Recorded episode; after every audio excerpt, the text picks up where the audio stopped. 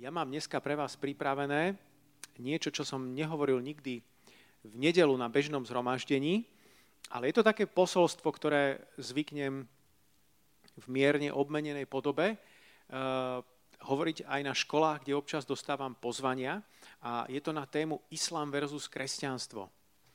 A ten zámer, prečo, to, uh, prečo o tom chcem hovoriť aj s vami, uh, je ten, že aby ste poprvé spoznali čo sa skrýva za islamom ako takým, za náboženstvom, ktoré je také fakt dosť, dosť pre našu európsku civilizáciu stále také tajomné a neprebádané. Po druhé, aby sme si uvedomili, čo úžasné, aké úžasné vlastne pravda a bohatstvo sa skrýva v kresťanstve, v tom, čo máme, v čom prirodzene žijeme. A poďalšie, aby sme mohli aj v budúcnosti, ak narazíme na nejakých moslimov, aby sme vedeli, čomu vlastne veria, ako rozmýšľajú a ako, ich môžeme, ako im môžeme my svedčiť, čo im vlastne my môžeme povedať. Takže verím, že to mám viacero hľadísk, ktoré vás môžu zaujímať. No a Janka, je to spustené nejako? F5. F5 a ideme na to, hej. OK. Takže, um, na úvod dávam takúto otázku. Tí, ktorým som to už dával eh, a vedia odpoveď, tak sa zdržte hlasovania. Kto z vás uhádne, čo má toto auto spoločné s islamom? to, že sú pozadu, to mi ešte nikto nepovedal, to je zaujímavé. Niekto iný, ešte máte nejakú ideu? Viete, za mojich čiast toto bolo najmodernejšie auto. To bolo jak dneska nejaké, nejaká limuzína Lamborghini alebo voláčo lebo za komunistov boli akurát Škodovky, Moskviče, Trabanty a to bolo už tak skoro všetko. A potom boli pár takýchto limúzín, v ktorých sa vozili ako vláda a podobne. A ja som mal možnosť sa voziť týmto autom, pretože keď som chodil e, dabovať, um, tak vždycky zatrubilo to auto pred nami a ma zobrali do, zobrali do filmového štúdia. Tak som sa cítil ako, že wow, idem do skutočného auta. No, má niekto ideu, prečo to je auto toto spojené s islamom?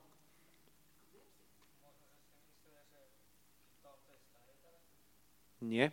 Je to, je to memotechnická pomôcka. Je niekto z vás, kto vie, ako sa volá toto auto? Tatra, ale koľko? Tatra 613, wow, dobre. Tatra 613, takže a je to memotechnická pomocka, lebo Mohamed začal svoje účinkovanie v roku 613.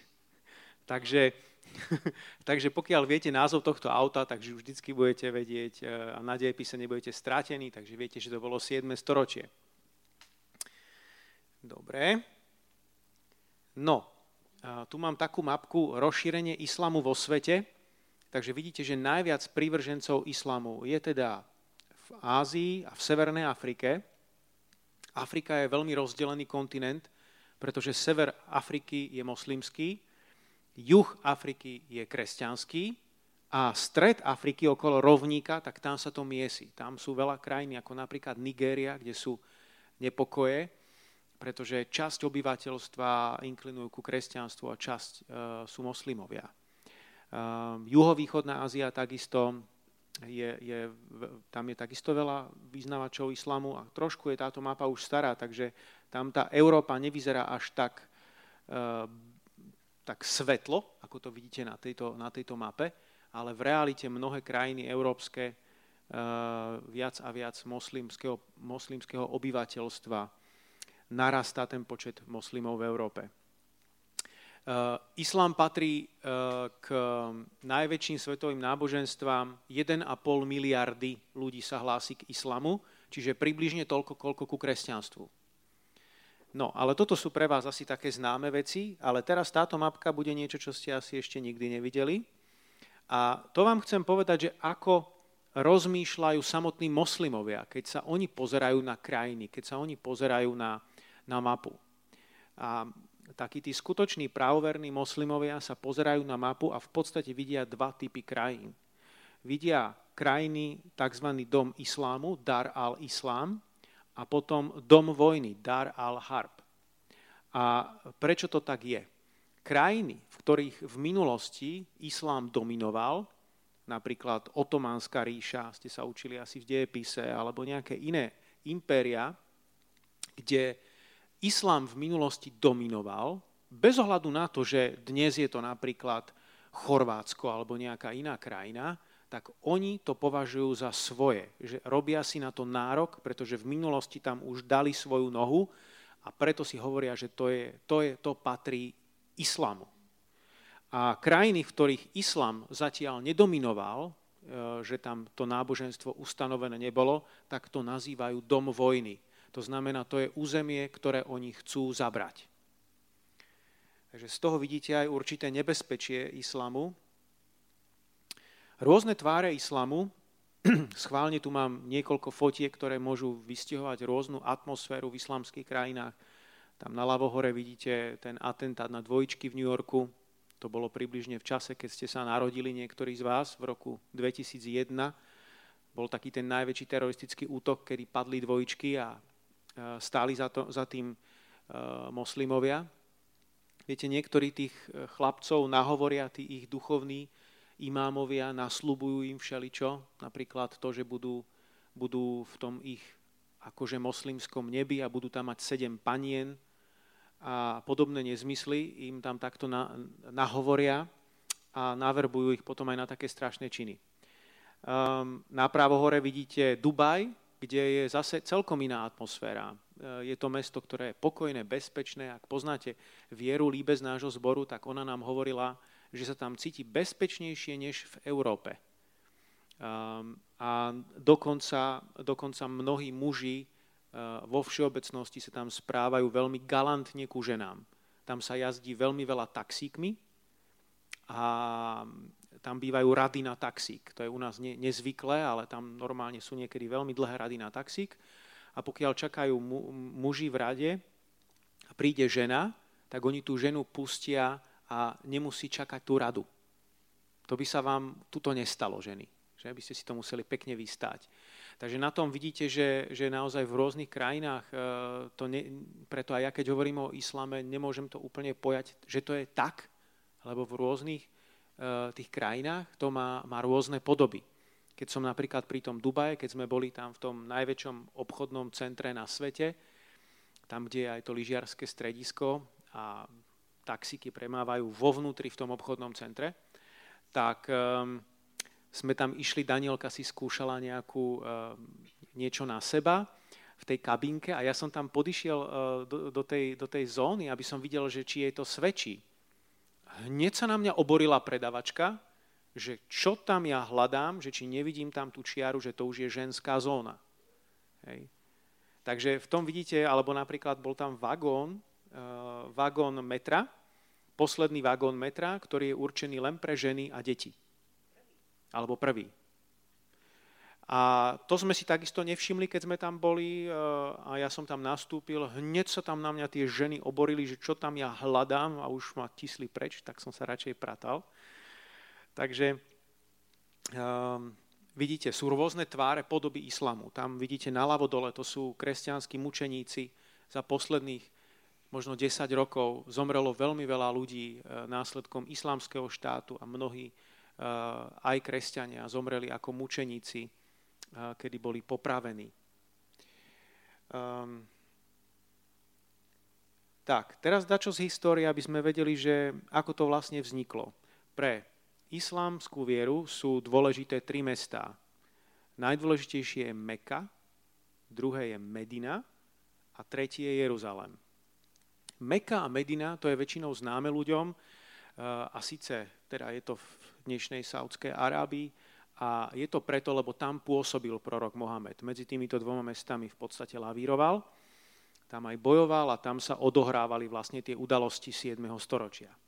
Ale prečo Jeruzalem? Prečo si moslimovia robia nároky aj na Jeruzalem? Teraz viete, že uh, Bush, súhlasi, Bush Trump súhlasil, že Jeruzalem môže byť e, uznané ako hlavné mesto Izraela, ale moslimovia majú obrovský s tým problém, oni si robia nárok tiež na Jeruzalem. Prečo? Veď uh, Mohamed tam nikdy fyzicky ako keby nebol. Ale podľa tej ich viery on mal jedno videnie, kedy bol prenesený akoby v duchu až do Jeruzalema a tam putoval prvé nebo, druhé nebo, tretie nebo až do siedmeho neba a v každom tom nebi stretával určitých prorokov. Um, a je zaujímavé teda, že Ježiša stretol akože tiež, ale nie v tom siedmom nebi, ale niekde na tej nižšej úrovni. To, je, to inak aj vyjadruje ich postoj k Ježišovi, že oni si ho cenia ako proroka, ale pre nich je to ako keby jeden z prorokov. O tom budem hovoriť ešte za chvíľočku. Ale práve kvôli tomuto, tomuto videniu, ktoré mal, mal Mohamed, tak uh, oni ho považujú tento Jeruzalém ako za tiež dôležité, dôležité mesto. No, um, a chcem trošku hovoriť o rozdieloch medzi Bibliou, Bibliou a Koránom, ale najskôr by som povedal tri také roz, uh, veci, ktorých sú tie náboženstva zhodné, v čom sa zhodujú. Uh, prvá vec je taká zrejmá, a síce v tom, že teda obe sa snažia nasledovať Boha, viesť ľudí k, nejakej, k nejakému morálnemu životu a to už do akej miery sa to v praxi darí, je, už má rôzne podoby, ale je tam teda, teda snaha zalúbiť sa Bohu. Um, to je jedna vec. Druhá vec je, že obe tieto náboženstva sú monoteistické. To znamená, je to viera v jedného Boha. I keď, aby som pravdu povedal, my uznávame, že uh, islám, islamisti že veria v jedného Boha, ale opačného hľadiska oni majú s tým trochu problém uznať, že my veríme v jedného Boha. Pretože my veríme v Trojicu, veríme, že Boh je jeden, ale prejavuje sa ako Boh Otec, Boh Syn a Boh Duch Svetý. A pre nich to je už veľmi kontroverzné a mnohí si myslia, že teda my veríme v troch bohov. Dokonca aj Mohamed, keď pôsobil v tom 7. storočí, tak e, on veril tomu, že kresťania vyznávajú trojicu a podľa neho kresťanská trojica zahrania Boha, Ježiša a Máriu. Hej. Takže od začiatku oni mali skreslený pohľad na kresťanov a na kresťanský pohľad e, trojice. Ale v každom prípade dá sa zhodnúť na tom, že tieto náboženstva sú monoteistické.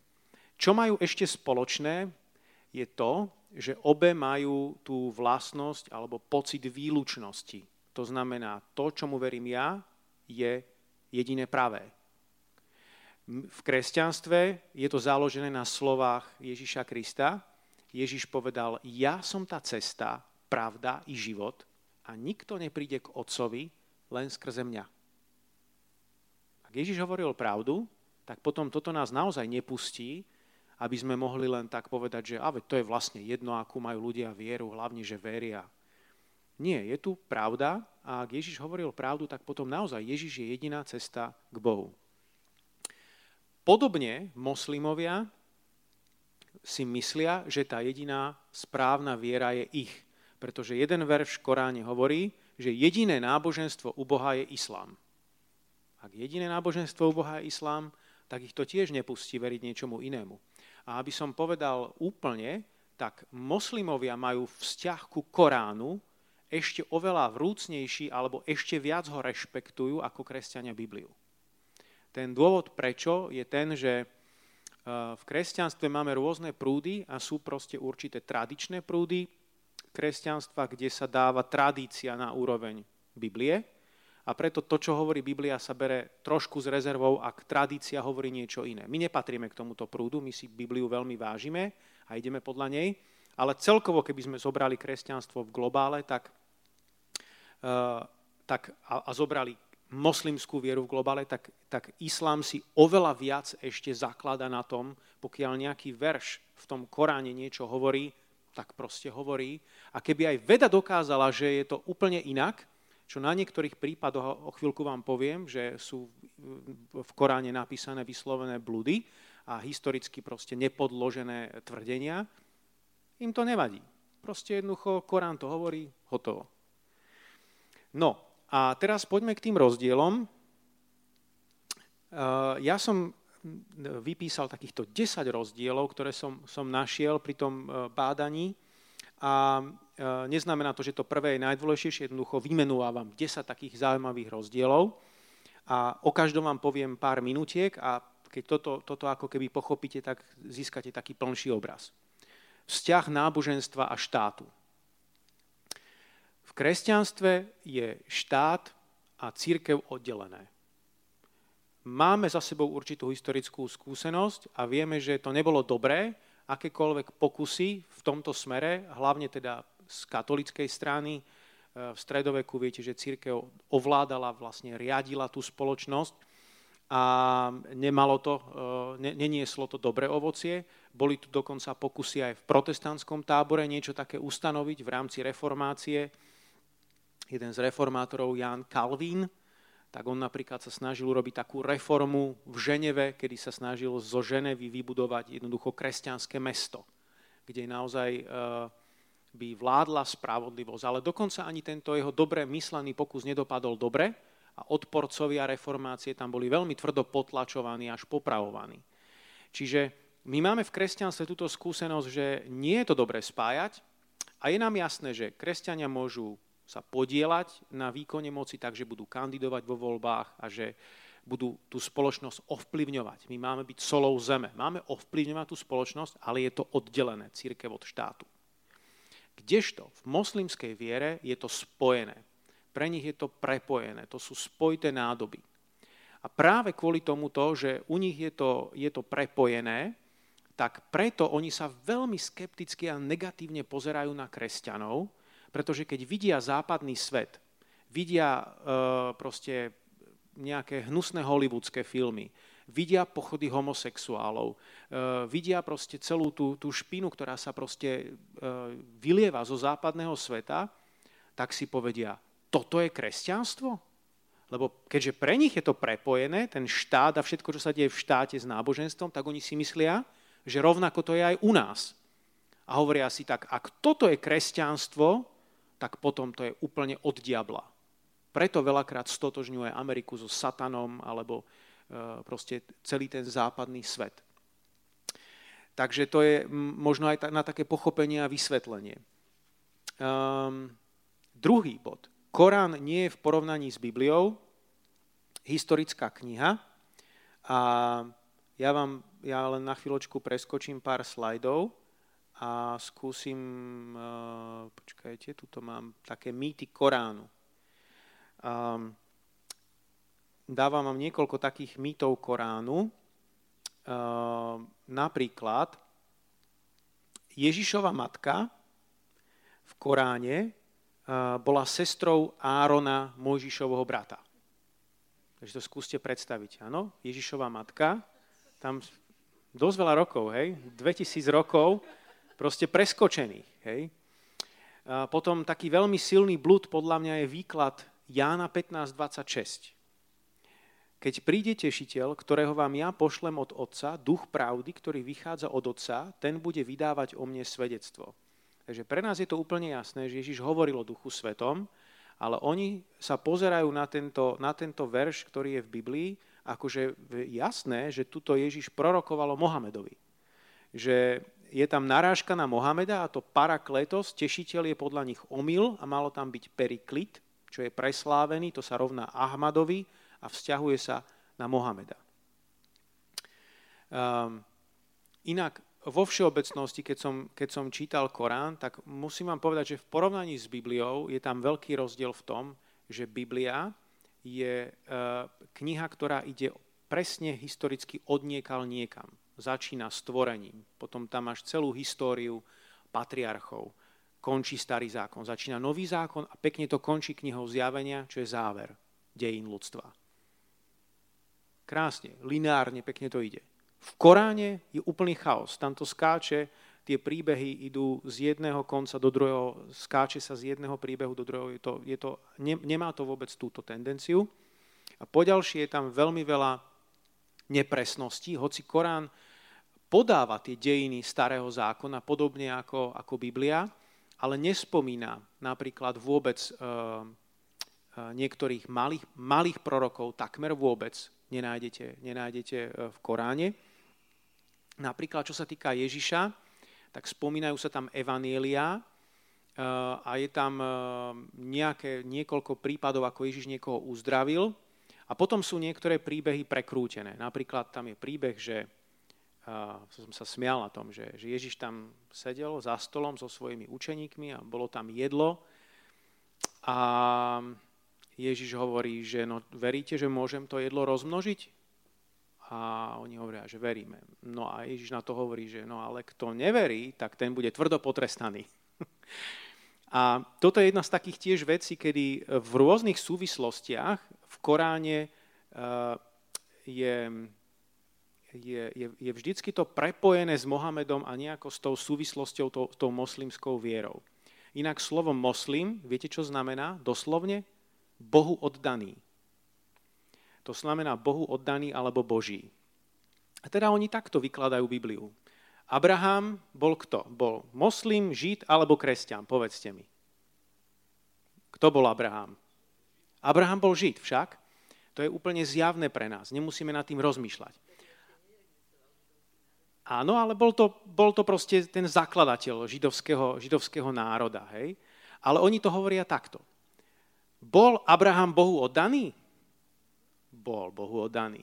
Bohu oddaný znamená moslim, čiže Abraham bol moslim. Hej?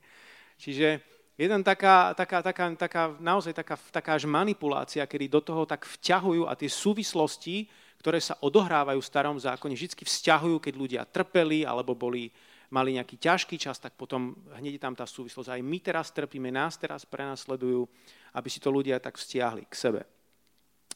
Je toho veľa, ale môžem napríklad spomenúť napríklad takúto nepresnosť, že Jakob sa v Koráne nespomína ako Abrahamov vnuk, ale ako jeho syn. V Korán 11.71. A vieme, že Abraham mal Izáka a Izák mal Jakoba. A potom zrazu v ďalších e, veršoch, tých súrach 2, 3, 4 je zrazu Jakob Abrahamovým vnukom. Zrazu sa to tam dá do poriadku. A ich to netrápi, že to nesedí. Proste to nesedí. Um, Takže len takto, aby ste si vedeli e, približne predstaviť e, niektoré veci. E, poďme na, naspäť. Mohamed mení svoje postoje podľa potreby. Keď si zoberiete slova Ježiša, tak Ježiš naozaj, čo povedal, to platilo. Ježiš, Ježiš nemení tie svoje postoje a názory. Ja, hospodin, nemením sa. Jeden taký verš v starom zákone.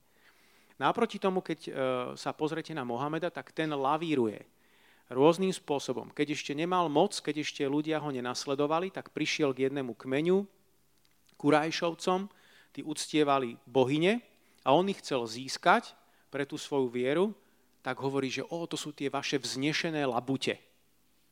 Ale neskôr, keď už e, získal moc a keď ho nasledovali zástupy a už mal v, tej, v tom teritoriu moc, tak hovorí, modly sú ničotá a kto sa mu nepodriadil, tak potom už bol vyhubený. Takže menil ten postoj. Alebo, keď hovoril o modlitbe Mohamed, tak hovorí, že keď sa máš modliť, tak musíš byť obrátený smerom k Jeruzalému. Predstavte si, na začiatku povedal, že keď sa modlíš, tak máš byť obrátený smerom k Jeruzalému, lebo on chcel získať Židov, ktorí žili v tej oblasti Arábie. Tam sa vtedy žilo relatívne veľa Židov aj kresťanov. A on si myslel, že je pokračovaním tých všetkých prorokov a že oni uveria v neho a budú ho prirodzene nasledovať. No ale keď Židia ho prekukli a zistili, že veľa z toho, čo on učí, tak nesúhlasí so zákonom, nesúhlasí s Tórou, s Bibliou, kresťania takisto potom to zistili, tak ho nenasledovali. Takže on to potom zmenil a povedal, dobre, keď sa budeš modliť, tak musíš byť obrátený smerom k Meke. Hej, takže také, takéto, lavírovanie, ktoré vidíme, vidíme z jeho strany. Uh, alebo napríklad uh, prvorodený, vyvolený u nich je Izmael. Ten druhý, ten, ktorého Boh nevyvolil, tak to je práve Izák. Takže tam vidíte napríklad ďalšie prevrátenie oproti tomu, čo máme my v Biblii. Štvrtý bod. Korán neverí v Ježiša ako Božieho syna. Nepozná podstatu vykúpenia ani odpustenie hriechov. Dobre, dám jednu takú otázku do pléna. Čo myslíte, kde sa hovorí viac o Márii? V Biblii alebo v Koráne? Kto myslí, že v Biblii? Vy všetci ostatní si myslíte, že v Koráne sa viac hovorí o Márii? Áno? Sandra to povedala a Sandra, máš pravdu. Predstavte si, že o Márii, Ježišovej matke, sa hovorí v Koráne viac. Ale ten dôvod je, je, je veľmi prostý a síce to, že u nás v Biblii, keď sa hovorí o Ježišovi, tak sa to dá, dá sa k tomu ten prívlastok, že Ježiš syn Boží, alebo Ježiš Mesiáš. Ale oni, keďže neveria v Neho ako Boha, keďže neveria v Neho ako Božieho syna, tak vždycky ho predstavia ako Ježiš, syn Márie. Ježiš, syn Márie. Takže e, tým pádom sa tam Mária paradoxne vyskytuje v Koráne ešte častejšie než, než v Biblii. No a um, je zaujímavé, že oni nemajú problém s tým, že by, že by verili tomu, že Ježiš bol bezhriešne počatý, to, že sa narodil ako keby bez hriechu, to, to je pre nich absolútne ľahko priateľné, dokonca aj tí niektorí najlepší proroci sú schopní tomu veriť, že boli úplne bezhriešní, ale teda je to pre nich len človek. Nedokážu prijať, že by to bol Boží syn, že by to bol Boh zjavený v tele, čo je podstata našej uh, kresťanskej, kresťanskej viery. No a uh, majú obrovský problém s ukrižovaním a vzkriesením ako takým. Čo s tým teraz urobia? Lebo bol to historický fakt. Odohrala sa tá udalosť. Takže oni potom to vysvetľujú tak, a čítal som proste jedného renomovaného uh, islamského učenca, ktorý to vysvetloval takto. Že tí učeníci sa zhromaždili spolu a Ježiš hovorí tomu jednému učeníkovi, že uh, ten, kto si na mňa zoberie teraz, uh, kto si so mnou vymení telo, tak dostane v nebi obrovskú odplatu a bude so mnou pri mne v nebi. Tak jeden učeník sa prihlásil, oni si vymenili telo a, e, ten, e, a Ježíš ako keby vystúpil hore do nebies. No a ten chudák, čo prijal Ježišové telo, tak toho ukryžovali na miesto neho. Čo je úplne ako podľa mňa e, od veci vysvetlenia, len aby ste si vedeli predstaviť, že takto tomu mnohí veria. Alebo, ak ste videli tie filmy s ukrižovaním Ježiša, že tam bol ten Šimon, ktorý pomáhal niesť Ježišový kríž tak ďalšie vysvetlenie, ktoré používajú, je to, že ako, ako Šimon eh, chcel pomôcť Ježišovi niesť ten kríž, tak vtedy si vymenili telo a chudáka Šimona ukrižovali na miesto Ježiša a Ježiš sa tam ako tak z toho vymkol a je v pohode. Takže, um, pretože keby mali de facto prijať to ukrižovanie a vzkriesenie, tak už by potom boli kresťania. Čiže oni to musia nejakým spôsobom E, vysvetliť inak, hoci to je absolútne mimo logiky. Dobre. Um, moslimovia nepoznajú blízke spoločenstvo s Bohom. Tuto by som k tomu chcel povedať takú vec, že keď ich chceme získať, tak niektoré z týchto bodov, ktoré hovorím, im nemusíte hovoriť, ale to, čo oni, uh, ich naozaj osloví, je, ak niekto má vzťah s Bohom. Ak pre niekoho nie je uh, to len nejaké náboženstvo. Lebo pre nich islám je len dodržiavanie náboženstva, dodržiavanie určitých e, noriem. Majú 5 pilierov vo svojom náboženstve, ktoré majú dodržiavať. A oni nepoznajú milosť, oni nepoznajú ten vzťah s Bohom. A to je niečo práve, čo je kľúčové pre nás, že ty môžeš niečo zažiť Bohom, že Boh k tebe môže hovoriť, Boh môže cez teba uzdravovať, môžeš niekedy zakúsiť prorokovanie, môžeš zakúsiť niekedy rôzne zážitky. A toto je niečo, čo im otvára srdce, lebo toto je niečo, čo oni absolútne nepoznajú a keď zacítia, že to je možné, tak potom pre nich tá kresťanská viera nadobúda úplne nový zmysel. Takže to je cesta, ako ich získať pre, pre Krista. Šiestý bod. Rozdiel v zakladateľovi. Možno ste sa stretli s názorom, a, a, a sa to dosť tvrdo z Európskej únie, že vlastne medzi náboženstvami nie je veľký rozdiel. Že všetky sú vo svojej podstate dobré, akurát ľudia ich urobia zlými. A ja s týmto názorom nesúhlasím, pretože podľa mňa v týchto náboženstvách je naozaj rozdiel. A, ten rozdiel poukazujem na základe porovnania ich zakladateľov. Je pravda, že aj kresťanstvo bolo zneužité. V minulosti mnohí kresťania sklamali, tí, ktorí sa vydávali za kresťanov, či už boli naozaj alebo nie, to je druhá vec, ale jednoducho uh, máme aj my historicky zlú skúsenosť. Eh, ale ak chceme ako keby odhaliť tú podstatu, tak pozrime sa na zakladateľov a prvých učeníkov. Takže pozrime sa na Ježiša a pozrime sa na Mohameda. Ježiš, aký mal vzťah k, k moci, k vládnutiu. On hovorí, moje kráľovstvo nie je z tohto sveta. Ježiš nikdy nechcel byť svetský vodca, svetský panovník. Keď aj mal za sebou zástupy a mohol by, a ľudia ho chceli učiniť kráľom, tak čo urobil Ježiš? Nechal sa vyvýšiť. Stal sa kráľom, nejakým záchrancom Izraela z, z rímskej nadvlády? Nie. Ušiel odtiaľ a, a vysvetloval učeníkom, že jeho kráľovstvo nie je z tohto sveta. On chce urobiť zmenu v našich srdciach a on je tým väčšným kráľom. Naproti tomu Mohamed mal aj politické ambície. Keď ho neprijali v Mekke, tak utiekol do Mediny, a tam v Medine vytvoril určitý komunitný poriadok a tí ľudia, ktorí tam žili, museli rešpektovať Boha a rešpektovať Mohameda ako svojho e, ako keby vládcu, ochrancu a bol tam vytvorený určitý politický systém, ktorý, e, ako to mesto fungovalo. Takže tam to už začalo. Mohamed jednoducho mal aj tieto politické ambície. Zoberme si druhý ukazovateľ. Držal Ježiš niekedy v ruke zbraň alebo zabil niekoho Ježiš fyzicky? Nie.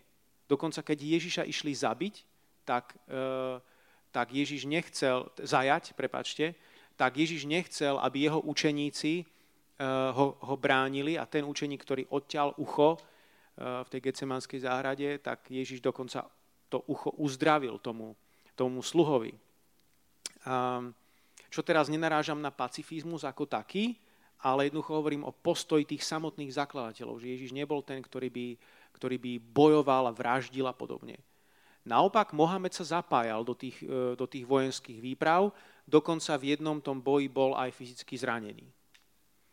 A mimochodom, jeho učeníci, Mohamedová družina, aby ste si ich nepredstavovali ako Ježišových učeníkov, taká nejaká mierumilovná družina. To boli e, lumpy, v podstate to boli ľudia, ktorí žili na okraji Mediny, a tam bola karavána, tam bola obchodná cesta medzi Mekou a Medinou a oni sa živili prepadávaním karaván. Ľudí pozabíjali, majetok získali a z toho žili. A dokonca Korán, toto nie sú mýty, čo vám hovorím, to samotný Korán komentuje tieto vraždy, týchto, týchto, tak, keď zavraždili týchto ľudí v týchto karavánach, že Boh ich zabil. Takže sa z toho vyvliekajú. Takže si môžete na základe toho urobiť sami obraz o týchto ľuďoch. Tretia oblasť, postoj k ženám. Mal Ježiš nejakú ženu, mal intimný vzťah s nejakou ženou na tejto zemi? Nemal. I dôvod je ten, že Ježiš túžil po cirkvi. A Ježiš, e, Ježiš na tejto zemi nemal, nemal so žiadnou ženou žiaden intimný styk, žiadne flirtovanie, absolútne nič. Naproti tomu, e, keď si zoberete Mohameda, tak Mohamed mal 11 žien. Dokonca prekročil povolenú normu, ktorú stanovuje Korán, lebo podľa Koránu môžeš mať maximálne 4 ženy. A najskôr si zobral staršiu ženu, eh, s ktorou mal dieťa a potom po jej smrti si bral ďalšie ženy, po, po tých padlých bojovníkov väčšinou, tí bojovníci padli a on si takto bral tie ženy jednu, jednu za druhou k sebe. A čo je pre mňa úplne najstrašnejšie, že tá najmladšia žena, Ajša, tak tá mala v čase svadby 9 rokov a podľa tých historických zdrojov mal s ňou sexuálny styk. Takže uh, viete si sami znova urobiť obraz o tom, aký to bol asi človek.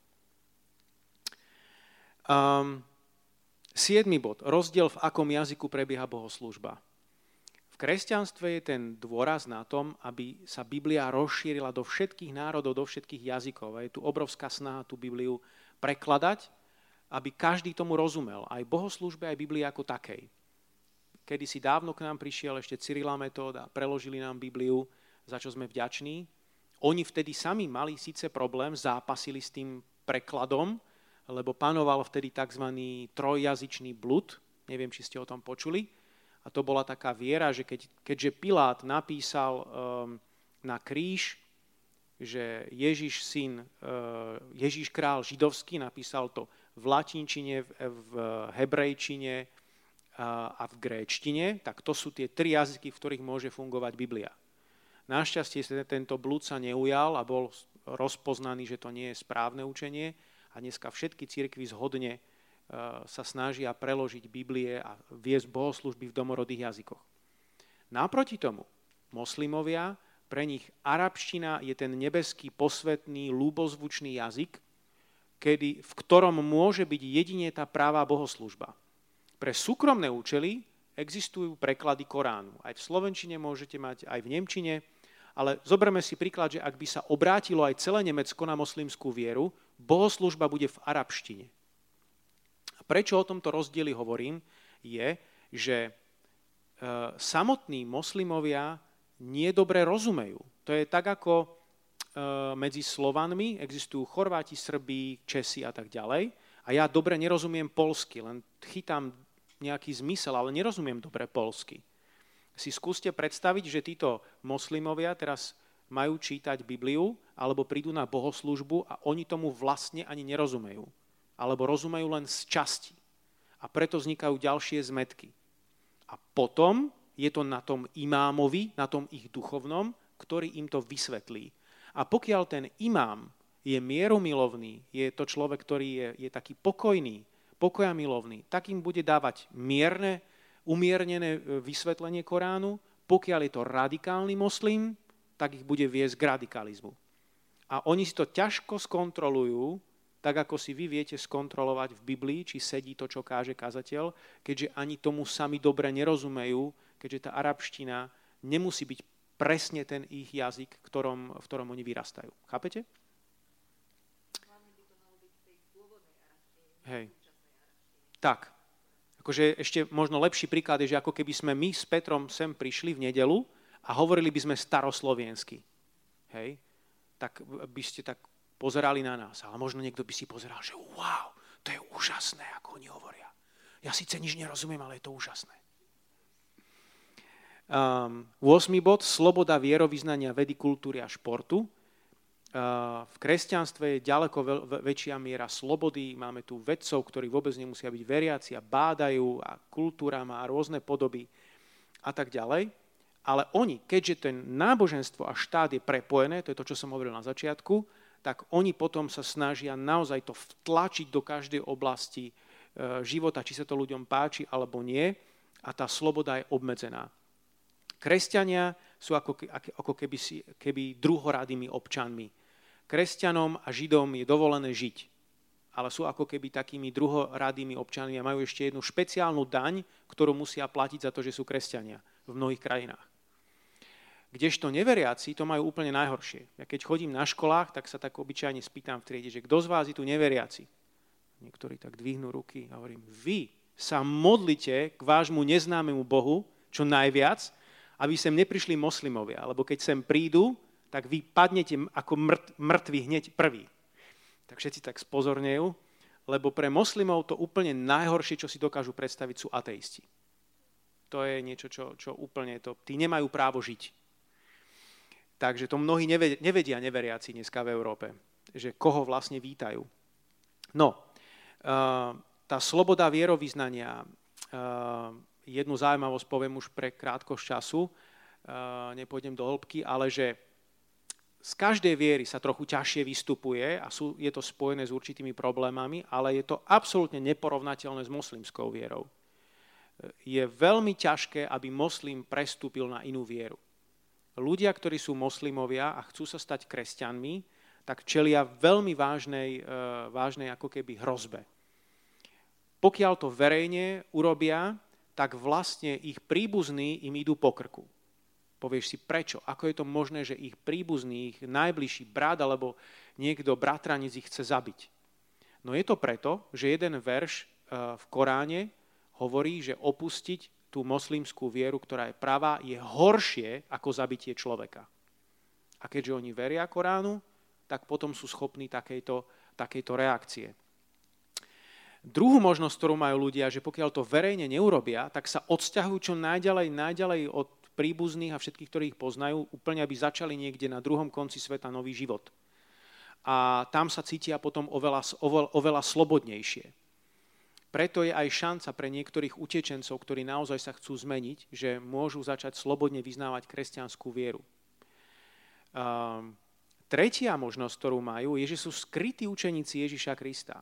A toto sa deje v mnohých krajinách, že uh, oni síce navonok chodia naďalej do mešity, nemôžu to najavo nejak dať e, na vonok, ale oni sa už modlia k Ježišovi. Oni sú naplno obrátení, v skrytosti si niekde čítajú Bibliu a možno by sme sa čudovali, keby sa zrazu prišla voľnosť do niektorých tých arabských krajín, koľko kresťanov by tam bolo. Viete, že keď Joachim Lundqvist, pastor e, zo Švedska, keď bol v Egypte, tak online ho počúvalo 1 milión ľudí. Keď bol tu v Bratislave, tak sme mali e, v NTC asi 500 ľudí. A my hovoríme, že my sme kresťanská krajina a Egypt je moslimská krajina. Tak len tak na zamyslanie. Um, ľudské práva, práva žien, v niektorých krajinách sa správajú ku, ku ženám vzorne, ale inde je to tak, že je to len rohoška, je to niekto, kto nemá žiadne právo a dokonca sú pripravení. Uh, počul som aj taký strašný príbeh, nehnevajte sa, že poviem aj taký, ale žiaľ, aj toto je pravda, že proste niekto prišiel na návštevu k tomu moslimovi, kto bol nie moslim a proste naliehal na ňu, však ukáž mi svoju manželku, však kde je. To myslel, bral to tak, ako to bereme my, že keď dojdem niekde na návštevu, dojdete k nám, tak Danielka podáva kávu a sme tam všetci, bavíme sa spolu. Tak on hovorí, ukáž mi svoju manželku. A on že, naozaj ju chceš vidieť? Áno, však do. Pre nich prianie hostia je nad akékoľvek iné priania. Takže on potom posluchol, doniesol tú vlastnú ženu, odhalil jej tvár a v zápäti ju podrezal. Vlastnú ženu. Pretože si hovoril, že ak cudzí muž videl jeho ženu, tak už nemá zmysel, aby tá jeho žena žila. Takže žiaľ, aj toto sú proste e, pravdivé príbehy, ktoré sa, ktoré sa proste dejú v určitých skupiny vyznavačov, ktorí to myslia vážne a ktorí chcú ustanoviť šáriu, moslimské zákony. Posledný desiatý bod, šírenie posolstva. Kresťanstvo sa šíri evangelizáciami, charitami a proste dobrovoľne nejakou, nejakou činnosťou, ale, ale šírenie moslimskej viery je v podstate buď zabratím nejakého územia, kde moslimovia prevezmú tú moc a potom nutia obyvateľstvo, aby prijali islám. Ak toto teda odmieta, tak je proste popravený Čiže je to násilný spôsob, ako ľudia príjmajú islamskú vieru. Len veľmi málo ľudí je tak, že konvertuje na islam, že, je to, že sa mu to páči. Mimochodom, eh, ešte toto musím povedať, ja som sa rozprával v Bratislave s jedným človekom, ktorý prešiel na moslimskú vieru a potom zistil, že to nie je to, čo hľadal. A začalo ho oveľa viac fascinovať kresťanská viera. A teraz eh, je kresťan a hovorí mu, no prosím ťa, tak mi teda povedz, ako, ako si to ty teda vyriešil. No hovorí, že no vieš, Martin, ja som nemohol tam prísť medzi nich a povedať, tak ja tu končím moje členstvo, požehnajte ma, idem inde. Uh, nemohol to urobiť takýmto spôsobom, pretože hovorí, okamžite by bol aj on na blacklist a išli by po jeho krku. To funguje aj tu na Slovensku. Takže nebol pripravený ako keby stať sa mučeníkom, tak e, našiel taký zaujímavý spôsob. E, v rámci islamu existuje taká jedna vetva, niečo ako mysticizmus v rámci kresťanstva, sufisti. To sú proste ľudia, ktorí majú taký bližší, hĺbší vzťah k prorokovi Ježišovi. Hej. A on teda hovorí, že on je teraz toto. A keď sa ho pýtajú, že, že či je moslim, tak on povie, ja som Boží. ja patrím Bohu. ja som Boží. A ďalej to s nimi nerozvádza, už tam nechodí do tej ich komunity a ako keby sa od toho oddelil, ale len na tomto príklade poukazujem, že aké je to nebezpečné a ako veľmi ťažko sa z toho dá dostať. Hoci stať sa moslimom je veľmi ľahké. V podstate je nutné jedine v prítomnosti nejakého svetka, ktorý už je moslim, povedať ich vyznanie viery. Tak ako kresťania majú svoje vyznanie viery, verím Boha Otca Všemovúceho, stvoriteľa neba i zeme a tak ďalej, tak aj e, islám má svoje vyznanie viery. Začína to Allah Akbar. A nebudem to hovoriť ďalej, aby sme sa tu náhodou nestali moslimami. Takže e, pokiaľ niekto toto, e, toto vyznanie viery povie v prítomnosti už nejakých moslimov, tak sa stáva, stáva moslimom a proste sa na ňo vzťahujú všetky tie, tie pravidlá, a to je možno posledná vec, ktorou, ktorou to zakončím. A to je 5 pilierov islamu. To je niečo, čo moslimovia e, vyznávajú a čím sa riadia. Význanie viery, šaháda, modlitba 5 krát denne od východu po západ slnka. V tomto by ste si inak mohli z nich niekedy zobrať príklad. Koľký z vás sa modlíte 5 krát denne? Ja viem, podľa Biblie sa máme modliť neprestajne. Hej? Ale bolo to úplne zaujímavé vidieť, keď som bol v Izraeli pred mnohými rokmi, sme mali arabského, moslimského šoféra autobusu a keď sme zastavili niekde, tak on si tam rozložil koberček, nasmeroval to smerom na Meku a modlil sa. Povedzte mi, v Bratislave, ktorý šofér autobusu, keď príde na konečnú, tak si tam, sa tam rozloží, dá si tam Bibliu, sa klakne na kolena a bude sa modliť. Asi by sme nenašli veľa takých šoférov však. Takže sú veci, ktoré sa môžeme od nich, od nich učiť. Tretí bod, post mesiaci Ramadán. E, ten Ramadán, to je zaujímavé, že to nie je tak dané ako u nás, že tie mesiace sú stále v rovnakom čase, ale to rotuje, keďže nemá to presný ten počet e, dní, takže to stále posúva. Takže napríklad e, moslimovia, ktorí žijú vo Švedsku, niekedy majú ten Ramadán v lete a potom po pár rokoch majú ten Ramadán v zime. Samozrejme, pokiaľ sú vo Švédsku, tak je to pre nich oveľa výhodnejšie je mať Ramadán kedy? V zime. Pretože v zime uh, je vo Švédsku len dve hodiny slnko, len, alebo dve hodiny, trošku viac. No ráno vyjde slnko, ale na obed už zapadá slnko. Čiže pokiaľ slnko zapadne, Jezuš môžu.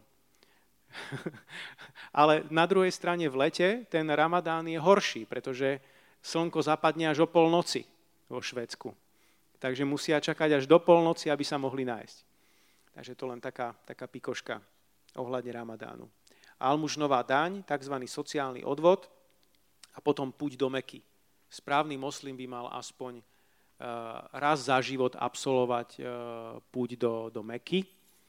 A tam teda chodí vždycky okolo 1,5 milióna pútnikov. A ak ste videli tie obrázky, to tu niekde aj mám, uh, tak uh, toto je ono. Tak uh, je tam také, také špeciálne miesto, také, tá čierna kocka, ktorú tam vidíte, tak to je tak, tzv. symbolické kameňovanie satana, okolo ktorého musia všetci prísť a symbolicky kameňujú satana. A problém je s tým, že keďže všetci musia prejsť okolo toho miesta, tak sa tam zvyknú udúpať niektorí ľudia k smrti. Takže niektoré tieto, e, tieto ich púte skončia pre niektorých zle. No, takže to je všetko. Ja som svoj čas vyčerpal, však, však Janka aj trošku pretiahol. A možno, ak by sa z vás niekto chcel ešte dať čo opýtať na tú tému, neviem, kedy budem mať inokedy nejakú príležitosť.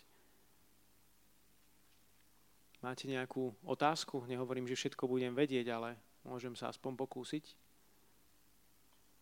No.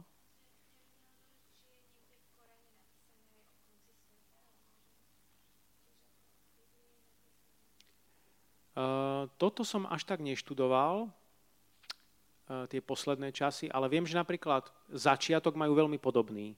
Celé stvorenie sveta. Dokonca aj to, že Boh je stvoriteľ, sa objavuje ešte častejšie v Koráne ako v Biblii aj celá tá myšlienka, ako bol zvedený človek, ako ho diabol zviedol, je veľmi podobná s určitými odchýlkami oproti, oproti Biblie, ale tie mi pripadali menej podstatné. Ale, ale teda veria ako keby tú, tú spravodlivú odplatu, len je to, u, nich, u nich je to získané tým dodržiavaním tých prikázaní. Nie, nie je tam ten aspekt milosti, keďže oni neveria v odpustenie hriechov a nemajú tam to vykúpenie, tak potom to je len naozaj za zásluhy.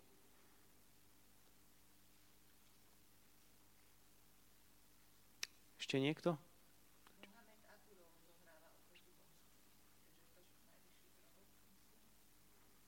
Áno, pre nich je to tak, že tí proroci, ktorí boli predtým, oni ich uznávajú, ale e, berú to tak, že tie náboženstva sú prekonané, že to, teraz to, čo je teraz, tak to je, to je dôležité a to platí. Čiže veľmi rešpektujú Abraháma, Mojžiša, týchto starých patriarchov, to je pre nich absolútne posvetné. Ježiš takisto, ale Mohamed je ten prorok. Mohamed je pre nich, je, je pre nich absolútne na vrchole toho, toho, toho všetkého. A čo, čo, čokoľvek povedal, tak to platí. A pokiaľ niečo povedal, čo je inak, ako čo bolo napísané pred ním, Eh, čo, čo je napísané u nás v starom zákone alebo v novom zákone. A pokiaľ Mohamed niečo povedal inak, tak automaticky platí to, čo povedal Mohamed.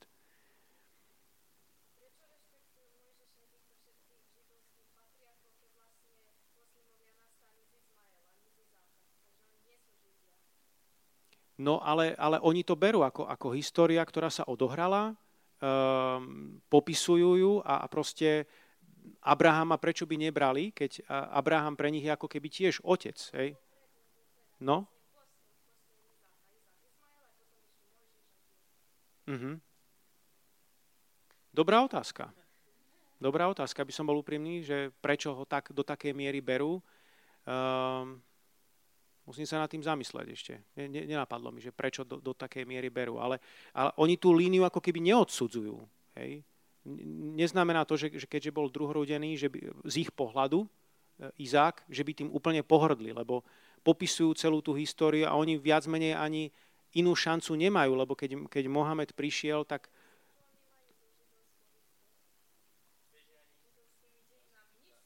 Hej, ale, ale, ale vlastne oni nemajú ako keby inú šancu, lebo o tom Izmaelovi veľa, veľa sa nevedelo. Hej? Tam, tam tá celá história nie je popísaná. A Mohamed, on chcel získať, vyslovene chcel získať Židov, ktorí tam boli, kresťanov, ktorí tam boli. V tej oblasti v Arabii ich, ich tedy žilo veľa. To bolo také určité vyhnánstvo. Uh, mnohí kresťania tam žili, lebo boli, boli vyhnaní ako keby z oficiálnej cirkvi. Eh, boli tam aj také niektoré ako keby kvázi sekty alebo také zvláštne viery ako manichejci a podobne. Takže niektoré veci, ktoré sa k ním, k Mohamedovi dostali, ani nemuseli mať úplne pôvod v Biblii, ale preto, preto sú tie niektoré veci také zvláštne cestné. Hej. Že napríklad, uh, o, keď uh, jednu vec, čo som čítal, je, že keď tam si spomenula Mojžiša, tak tam ten príbeh, ako je s faraónom, a faraón tam mal tých, um, tých svojich kňazov, tak, tak napríklad, napríklad e, v, v Koráne je, že oni sa obrátili. Keď videli ten, tie div, že sa obrátili a stali sa Bohu oddaní, čiže sa stali moslimami. Hej. A dokonca tam napríklad zase taký úplne historický nezmysel, že ten faraón uh, naliehal na myslím, že to bol Háman, alebo niekoho, kto je spomenutý v, v, v knihe Ester, že aby mu postavil vysokú väžu a je tam zrazu spomenutá ako babylonská väža. Čiže úplne ako keby e, sko, skočené z jedného príbehu druhého do tretieho.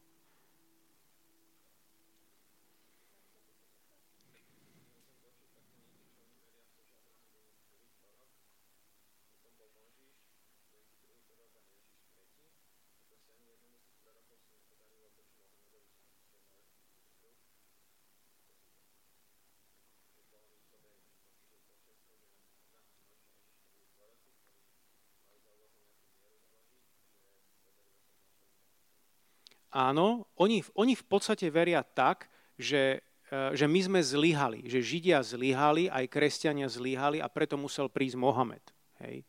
Že títo boží mužovia boli pred nami, e, nazývajú aj Židov, aj kresťanov ako ľuďmi knihy, ale napríklad aj tam by ste videli, ako sa ten ich postoj, e, postoj mení. Tu mám niekde, niekde som to tam mal, také, také práve vyjadrenia, toto napríklad si pozrite. Nesporte sa s ľuďmi knihy, iba ak v dobrom, a povedzte, uverili sme v to, čo nám bolo zoslané a v to, čo bolo vám zoslané a náš Boh eh, a váš Boh je jeden a ten istý a my sme mu oddaní. To je práve z, z jednej časti, keď ešte Mohamed práve chcel ich získať pre vieru. Ale potom, keď ho Židia odmietli, tak povedal, Židia sú tvrdošíni a nepoučiteľní. Boh ich preklial a zatvrdil im srdcia.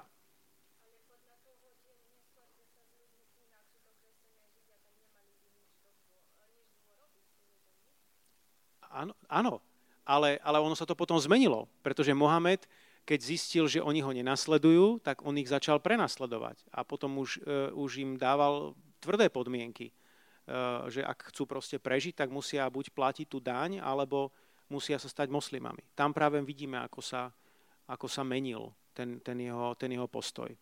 Kdežto napríklad, keď si pozrieš starý a nový zákon, tiež tam vidíš na prvý pohľad možno nejaké rozpory, ale na druhej strane vidíš, ako to pekne nadvezuje a aj sám Apoštol Pavol, hoci Židia neprijali e, vo, ve, vo veľkej miere Mesiáša, tak povedal uh, v Rímanom veľmi jasne, že či teda Boh zavrhol svoj ľud, nech sa nestane.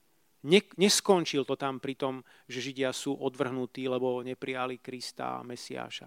Ale jednoducho pokračoval ďalej a veril v to, že, že príde ten čas, kedy ho príjmu ako Mesiáš a že Boh ten svoj ľud nezavrhol. No dobre. No.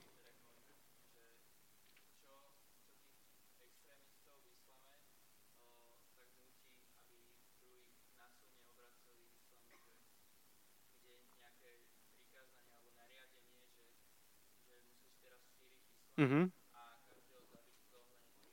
Hej. No, ja som si vypísal tie verše z Koránu, ktoré hovoria o Svetej vojne, lebo to ma celkom zaujímalo. To tak častokrát hovorí. A ja vám to tuto ukážem na obrazovke, viem, či to dokážete vidieť aj vy. Um, takže skúste si tre, tieto, tieto verše uh, prečítať. Bojujte proti tým, ktorí neveria v Boha ani v deň posledný a ktorí nezakazujú to, čo zakázal Boh a jeho posol a ktorí nevyznávajú pravdivé náboženstvo a pochádzajú z radov tých, eh, ktorým bola daná kniha, až kým neodvedú poplatok rukou vlastnou, pocitujúc pokoru. Poďte, bojujte za cestu, ktorú Boh určil, alebo bránte. Zvádzať na odpad od viery je ešte väčšia vec než zabitie. Kresťania hovoria, Mesiáš je syn Boží, nech Allah proti ním bojuje. Takže na základe tohto si môžeš urobiť vlastný úsudok. Ehm, mne sa zdá, že, že to nie je tak jasné. Hej? Lebo napríklad aj Pavol hovorí Timoteovi, bojuj dobrý boj viery. Hej? Ale tu je práve tá vec, že keďže oni nerozumejú v plnosti ani tomu, tomu pôvodnému jazyku, v ktorom ten Korán je, tak potom tieto verše už už keď oni filtrujú, tak už to môžu, môžu rozumieť tomu všeliako. A potom príde nejaký radikálny imám, ten ich duchovný, a povie, prečíta tie verše, ale dá tomu taký výklad, že chytajú sa ich proste mučenické snahy a, a chcú proste boj, bojovať proste proti celému svetu. Že v tom potom ten výklad zohráva oveľa väčšiu rolu. Hej. Takže Takže tak. Možno, no?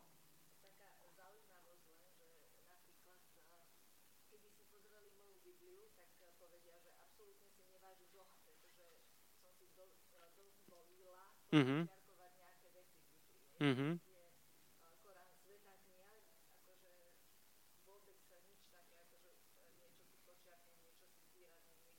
Hej. Hej.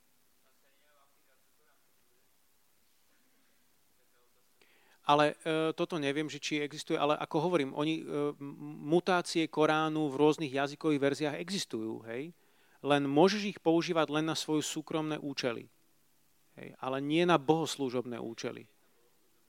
Na bohoslúžobné účely je proste ten arabský jazyk a to je, to je, to, je to, lebo oni tomu veria, že Boh to vnúkol uh, Mohamedovi v tom arabskom jazyku a to je jediné pravé. To všetko ostatné môže byť prevrátené.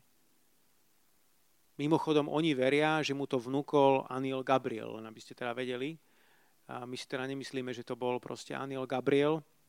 A podľa teda niektorých výpovedí eh, Mohamed, keď príjmal tie svoje zjavenia, tak penil pri tom a bol to v podstate nejaký záchvat epileptický alebo čo, čo ten človek zažil a, a, a zďaleka nie je také zjavenie, a, ako tomu rozumieme my.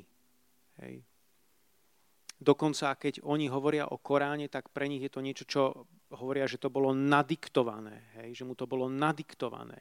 Kdežto my, keď hovoríme o inšpirácii Biblii, tak takisto veríme, že to je Božie slovo, ale nie je to tak, že by tí ľudia boli pri písaní posadnutí Duchom Svetým, že by nemali vlastnú voľbu. Preto napríklad vidíte rôzne literárne štýly v Biblii, že mm, každý ten autor napriek tomu, že bol vedený Duchom Svetým, tak Boh mu ponechal jeho osobnosť a vyjadril to tým spôsobom, akému to bolo blízke a ako sa vyjadroval.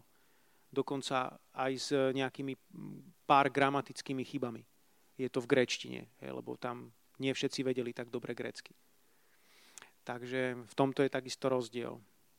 Oni napríklad veria, aj v tomto je rozdiel medzi Bibliou a Koránom, ešte toto možno poviem ako zaujímavosť, že my veríme, že Biblia je Božie slovo že je to niečo, čo je proste nemenné. Je to takto ukotvené v nebi i na zemi. Kdežto oni veria, že v nebi je určitý taký nebeský praspis a to je to celkové Božie slovo. A to, čo je v Koráne, je ako keby len časť z toho praspisu, eh, ktorý, ktorý bol vnúknutý. A len časť tých veršov je tam ako keby tak totálne inšpirovaná, inšpirovaná nebom z ich pohľadu. Takže v tom je takisto rozdiel. Tak vidím, že vás to celkom zaujíma. Ja myslím, že to je také, že nie, nie, nie vždycky máme toľko možností na takúto tému hovoriť, ale nechcel by som, aby táto prednáška spôsobila vo vás nejakú nenávisť voči, voči, uh, voči moslimom, lebo tá naša najsilnejšia zbraň, ktorú máme, je láska. A naša láska musí byť väčšia ako ich nenávisť.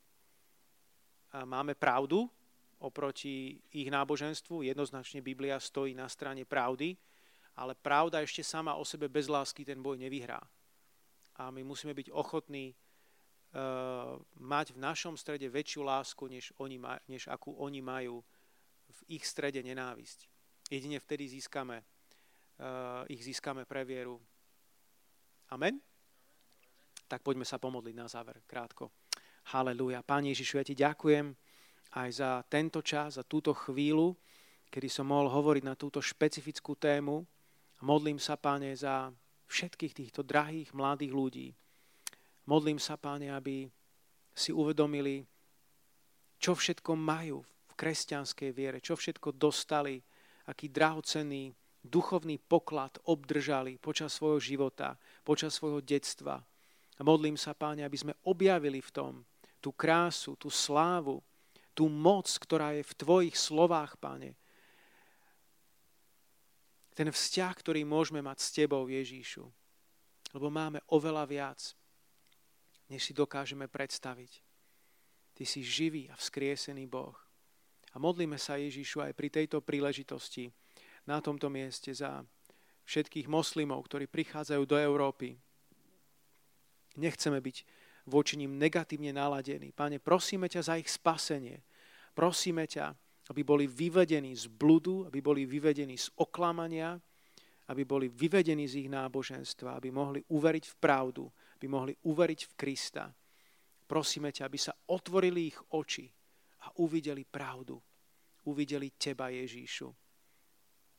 A ak je to Tvoja vôľa, Páne, tak použij niektorých z nás, aby sme im mohli hovoriť evanelium. Modlím sa, Páne, aby každý bol odetý duchom Božím a smelosťou a nebál sa zvestovať Tvoje slovo v pomazaní Svetého Ducha. Amen. Amen.